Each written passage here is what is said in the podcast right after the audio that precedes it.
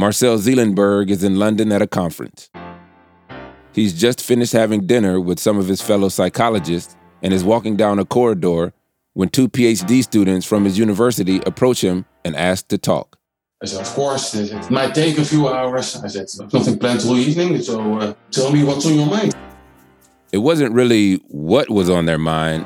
It was more of who was on their mind. One of Marcel's closest and most trusted colleagues, Diederik Stapel. In fact, Diederik was an international star in the world of social science. He was dean of the School of Social and Behavioral Sciences at Tilburg University in the Netherlands, while Marcel held down the position of head of the social psychology department. Essentially, Diederik was Marcel's boss. So here Marcel was, sitting with his students, waiting to see what they had to say. They told me that they were suspecting his data.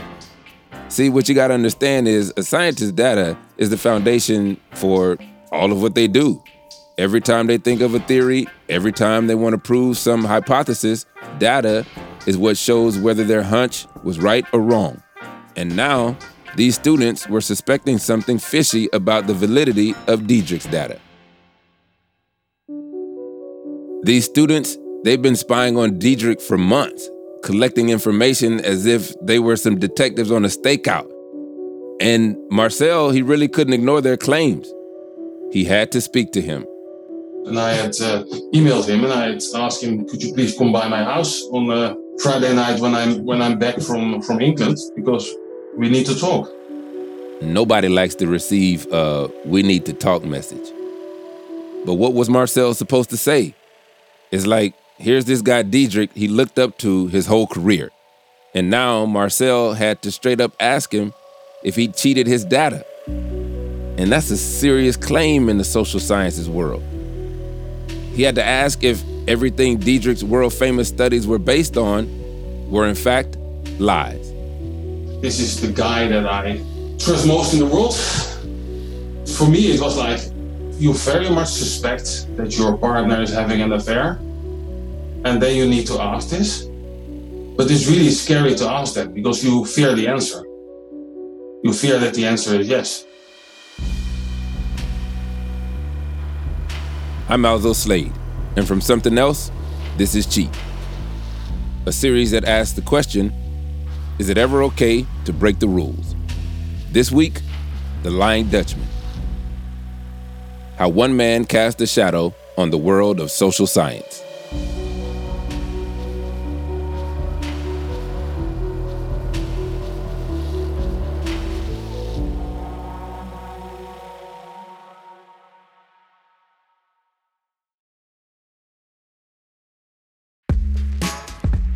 What's the saying? Don't let the truth get in the way of a good story. We can all identify with that one, right? Let's say you're at a dinner party or hanging with your friends and you've engaged them with a story about how this crazy dude came and sat down next to you on the train, even though there were empty seats everywhere. Everybody's paying attention to you telling this story because they can relate. And you got them. They're engaged. You're speaking with confidence and conviction. In the process of telling the story, you may embellish the facts just a little bit, to increase the entertainment value. And your audience, they're none the wiser to these small lies because they're being entertained and they want to believe you.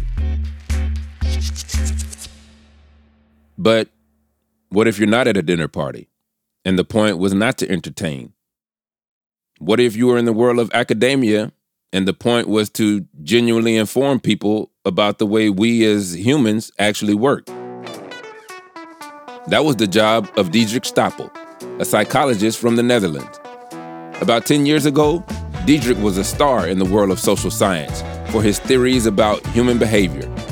He was revered for his studies that gave huge insight into the way our environment affects our thoughts, feelings, and actions. He was pretty much a hero in his home country, a brilliant mind. Until, after years of analyzing other people's actions, Diederik was suddenly confronted by his own. Actions that ultimately would lead to a spectacular fall from grace. But to understand this story, we need to understand the world of social psychology a little bit. So, I mean, I've been writing about psychology and social psychology for really more than a decade now. That's Tom Bartlett. Tom's a science journalist based in Austin, Texas. Social psychology really began emerging as a field in the United States in the early 1900s. The definition? The scientific study of how people's thoughts, feelings, and behaviors are influenced by the actual, imagined, or implied presence of others.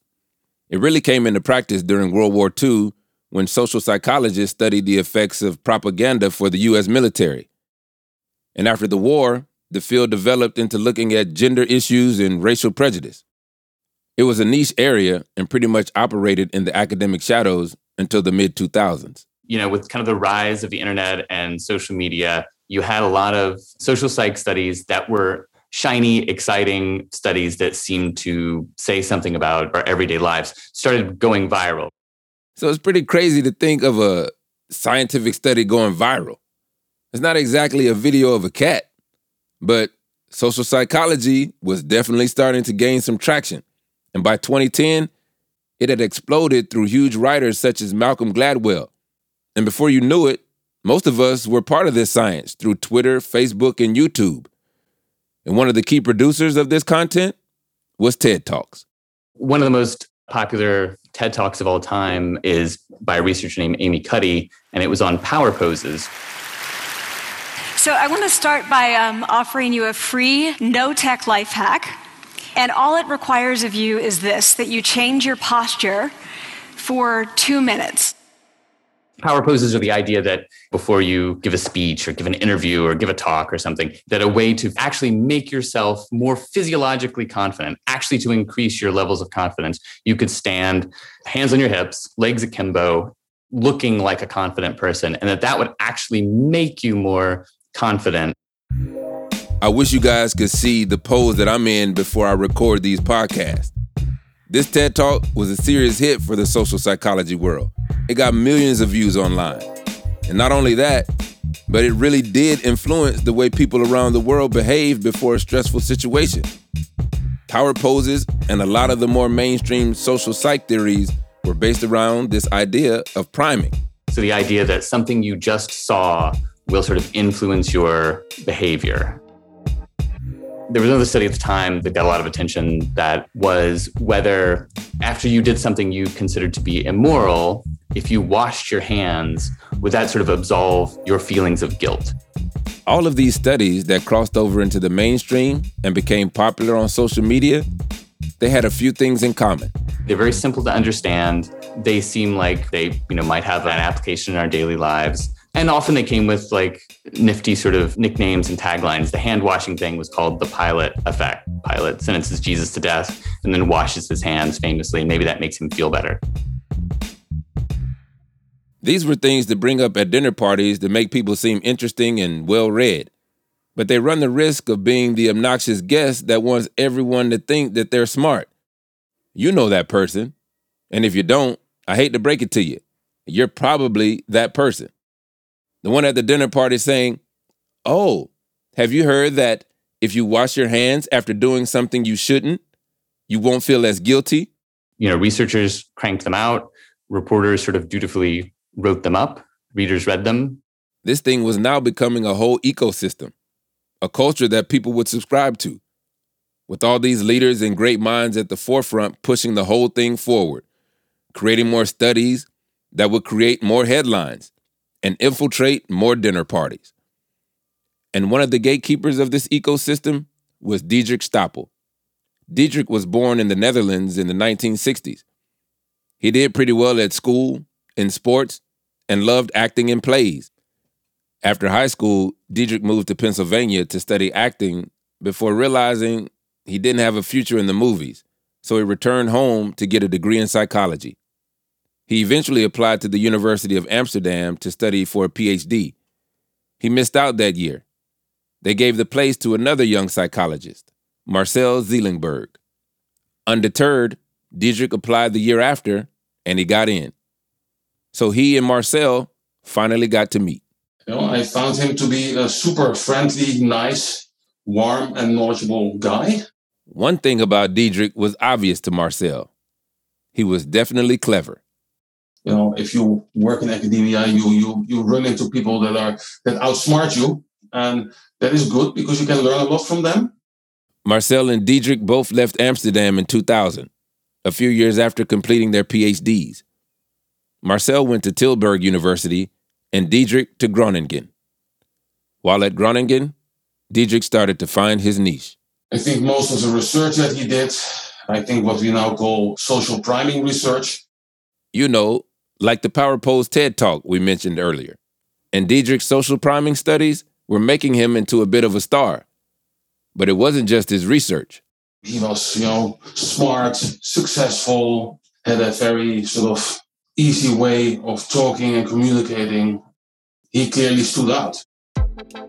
And because Diederik was such a great communicator, it meant that he was able to get his work published in all the top journals. He had a knack for knowing what the journals were looking for. His studies were also palatable, easy to understand. They were neat. Getting your work in peer-reviewed publications is everything for academics. Diederik's studies made news not only for himself, but also the university. That meant he was more likely to receive funding to start new studies. It's basically a whole cycle. Once you've sort of achieved that senior researcher level, you can continue to accrue power by producing more studies that make a big splash, that get published in Science or get published in Nature. And so your influence and the size of your lab grows and you receive more funding. And there's a lot of incentive to be increasingly prolific. And he was remarkably prolific. Diederik left Groningen and joined Marcel at Tilburg University in 2006. And I mean, he really had a reputation as one of the most exciting social psychologists who really seemed to be on the cutting edge of understanding human behavior and how we might alter it in significant ways. And he also seemed to be addressing actual kind of social problems. In 2011, one of the biggest journals was Science. They published one of his studies called Coping with Chaos. It was a study that purported to show that in a chaotic environment, people are more likely to discriminate against others and stereotype others. Say there's a street where, there's an abandoned bicycle and the sidewalks are broken up and maybe there's graffiti or something and there's trash around. Diederik set up an experiment at Utrecht train station. He invited white volunteers to fill out a questionnaire in a seat among a row of 6 chairs. The row was empty except for the first chair, which was taken by a black occupant or a white one. Diederik claimed that the white volunteers tended to sit farther away from the black person when the surrounding area was littered with trash. So that's another example of a study that's interesting. It seems to maybe offer an easy fix to deeply entrenched social problems. It's not hard to explain, and it seemed really conclusive. The effects he found, in that paper they recommend, great, maybe we can clean up the environment more, clean up streets, and maybe that makes people behave in ways that are more generous and more fair and more just. And that was a big study. This study made headlines all over the world. But it was only a few months later when Diederik's name would be making headlines for very different reasons. That's coming up after the break.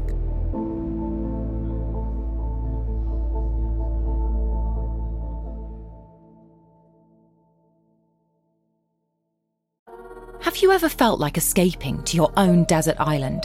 Jane Gaskin did exactly that, trading in the family home to begin a new life in the tropics. But she soon discovers that paradise has its secrets. I'm Alice Levine, and this is The Price of Paradise, the island dream that ends in kidnap, corruption, and murder. Wish you were here? Follow The Price of Paradise now, wherever you listen to podcasts. Welcome to True Spies, the podcast that takes you deep inside the greatest secret missions of all time. Suddenly out of the darkness appeared Bin Laden. You'll meet the people who live life undercover. What do they know? What are their skills? And what would you do in their position? Vengeance felt good. Seeing these people pay for what they'd done felt righteous. True Spies from Spyscape Studios, wherever you get your podcasts. Marcel is working with Diederik at Tilburg University when he has an idea of something to investigate. The idea actually started when I was with my partner in the car. We were talking a little bit about the financial crisis at the moment. There was a study in the Netherlands that claimed people were saving more money because of all of the scary news around the financial crisis. Then Marcel starts talking to his wife about this other research looking at what happens to people when they're confronted with their own mortality. They said, well, if you remind people of their own mortality, they are going to spend more money. So Marcel thought, here you have two things that make people feel uncertain, their mortality and the financial crisis, but with two differing results. One makes people spend more, the other makes them save more. I went to Diederik and I said, listen, this is what I think about. And he said, that's really cool. We should run studies about that. So we designed a number of studies. At one point in time, the studies were run and he analyzed them and the data looked really nice. He couldn't believe it. The data completely supported all of their theories.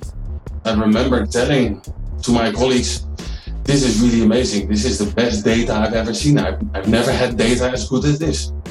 Normally, if you do research, but your data is always a little bit, it's typically not crystal clear what you work. But in this case, the data were super clear, totally in line with everything we expected in a beautiful way. A few months go by, and Marcel is attending a conference in London. And that's when he's approached by two of his PhD students. These students were suspicious about Diederik's research. They invited Marcel to their dorm that night and told him how they'd been examining Diederik's data for months. And they discovered a load of anomalies, including two sets of identical data for different studies. I really wanted to believe that there was an explanation for this. So Marcel gets back home and he's like, Diederik, I gotta ask you to come by the house. Diederik, do you fake data? He didn't say yes, but I think he gave himself away. Marcel knew deep down that his friend had messed up. The only person higher than him was the rector of the university, and I had to inform him about the suspicion. Then the shit hit at the fan. Damn, this is your boy. This is your academic homie, your buddy in scientific arms. I mean, this social science game must be serious if you take your man to the chopping block like that. For me, it was like, you know, this is the guy that I trust most in the world. He falls from his horse, as we say in Dutch. And it was then that the rector of the university started looking into Diederik. I think there was 10 days between when I informed our rector and that we had a press conference where it was announced that this was going on. They discovered enough to know that at least some of what the students had claimed was true, that Diederik had faked data on multiple studies. Also on that day, Diederik resigned. So he wasn't fired, but he resigned before he could be fired. Not only did Diederik resign, but he also gave back his doctorate to Amsterdam University, the place where he and Marcel had met. At the press conference, the head of Tilburg University announced a committee that would lead a serious investigation into Diederik. I don't think any of us realized that committee was going to be extended with two more committees, and that the whole investigation, in the end, took about 2 years to complete. 2 years to complete? The committee had to go through dozens of Diederik studies, including those of his PhD students and any he was co-author on. Basically, everybody who had worked with him before was suspect. Was a suspect in that investigation for about 2 years. The ramifications of this were huge, not only for Diederik, but for everyone around him. Because not only had Diederik used his fake data on his own studies, he had also allowed his PhD students to use that data, which meant that everything they were working towards, years of dedication in order to get a doctorate, was all for nothing. Two of them decided to do a new one, but there's also a number of people that left the field because of this. When you think that you have an academic career ahead of you, and then you have to quit that because you were faked. In total, the report states that there were 55 studies with fraudulent data, including 10 dissertations written by his PhD students. That was a shock, I think partially just because the accusations were that these were entirely made up studies. The extent of it, that there were dozens of these studies, more than 50, was kind of mind blowing, and I think started to make people ask questions about how, not just sort of why he would do this and how he pulled it off, but sort of how it slipped through peer review into these journals, and why no one was raising questions, and why it took so long. That's coming up after the break.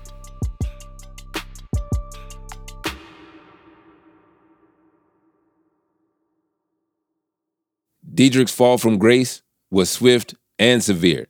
In November of 2012, his former employer, Tilburg University, released a report detailing 55 of his studies in which he implemented fake data.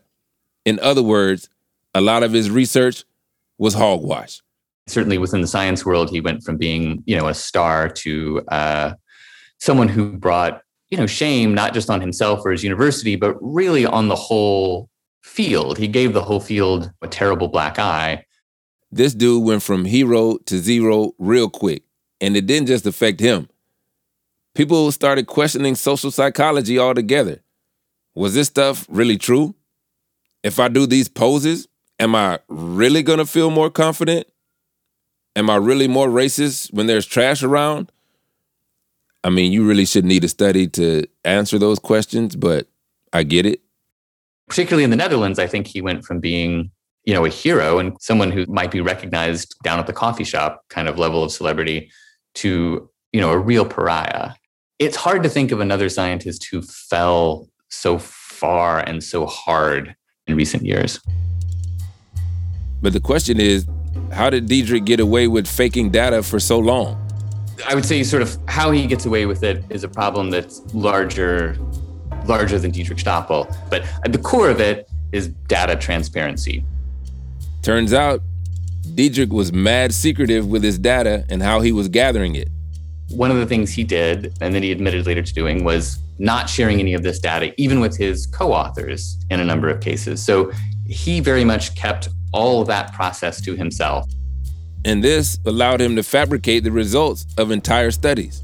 He would work with others to come up with the design of a study, to maybe come up with a theory, would discuss that, and then he would go away, and then he'd return with data that fit those ideas. And this often meant that Diederik was put down as a co-author on these studies.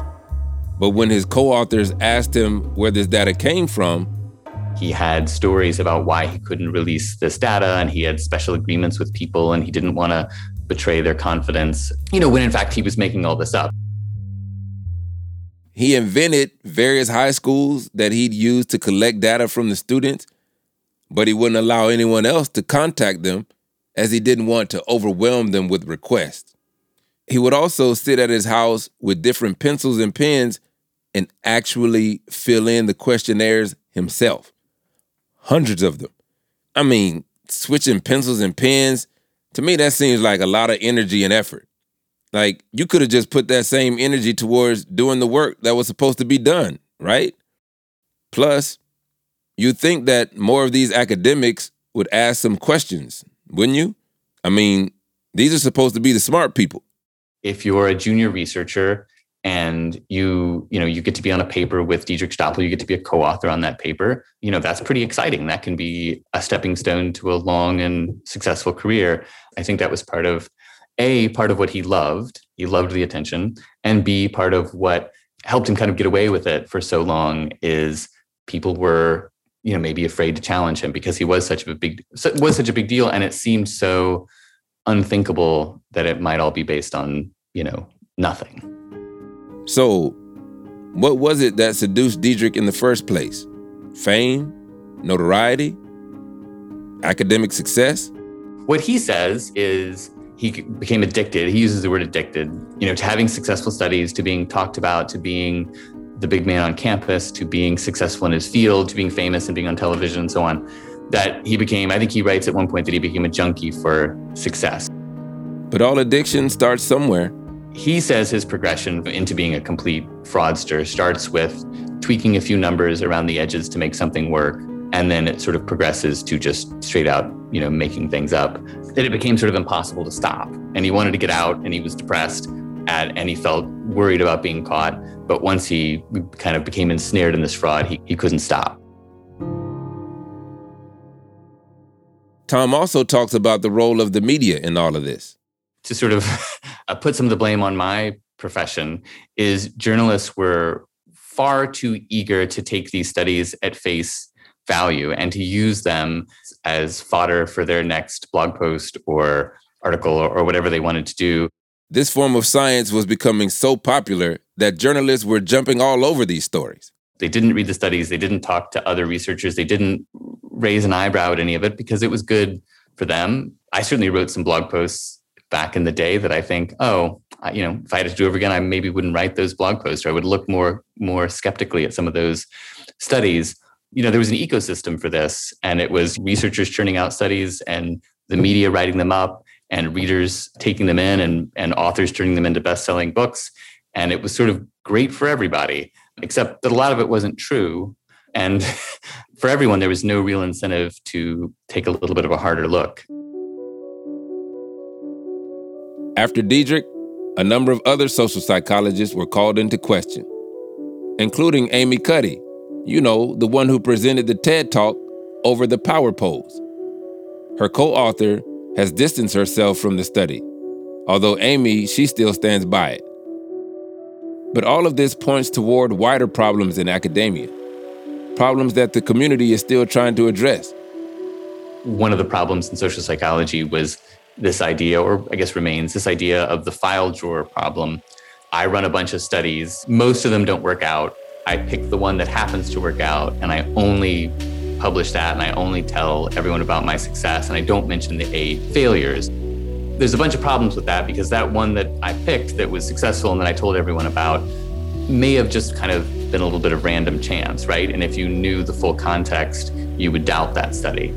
But I would say the key thing that's happened in the last decade is more of a push toward sharing your data with others. And so some journals now require you to give them the data that you based the article on.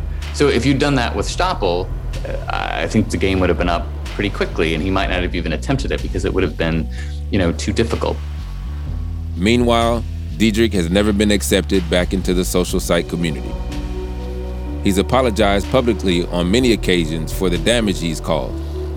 In 2012, he released a book detailing what happened during the scandal. But some people thought he was just trying to profit further from his transgressions. I guess the real victims of all of this were the people around Diederik, his students that bought into his legend, and colleagues like Marcel, who trusted him.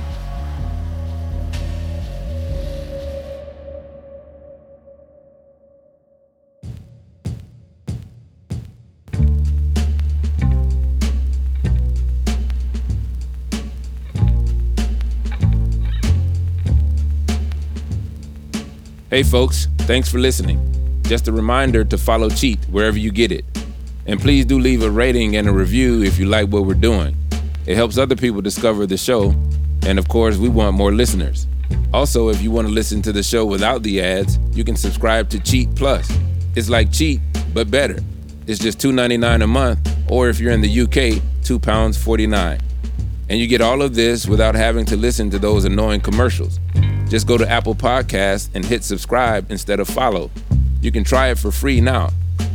Next time on Cheat. Rules is a rule. Policy is a policy. I'm not supporting what he did, but I'm also not against, because if there were not trading of whatever endangered species of orchids, there are high likelihood that some of the species could be extinct.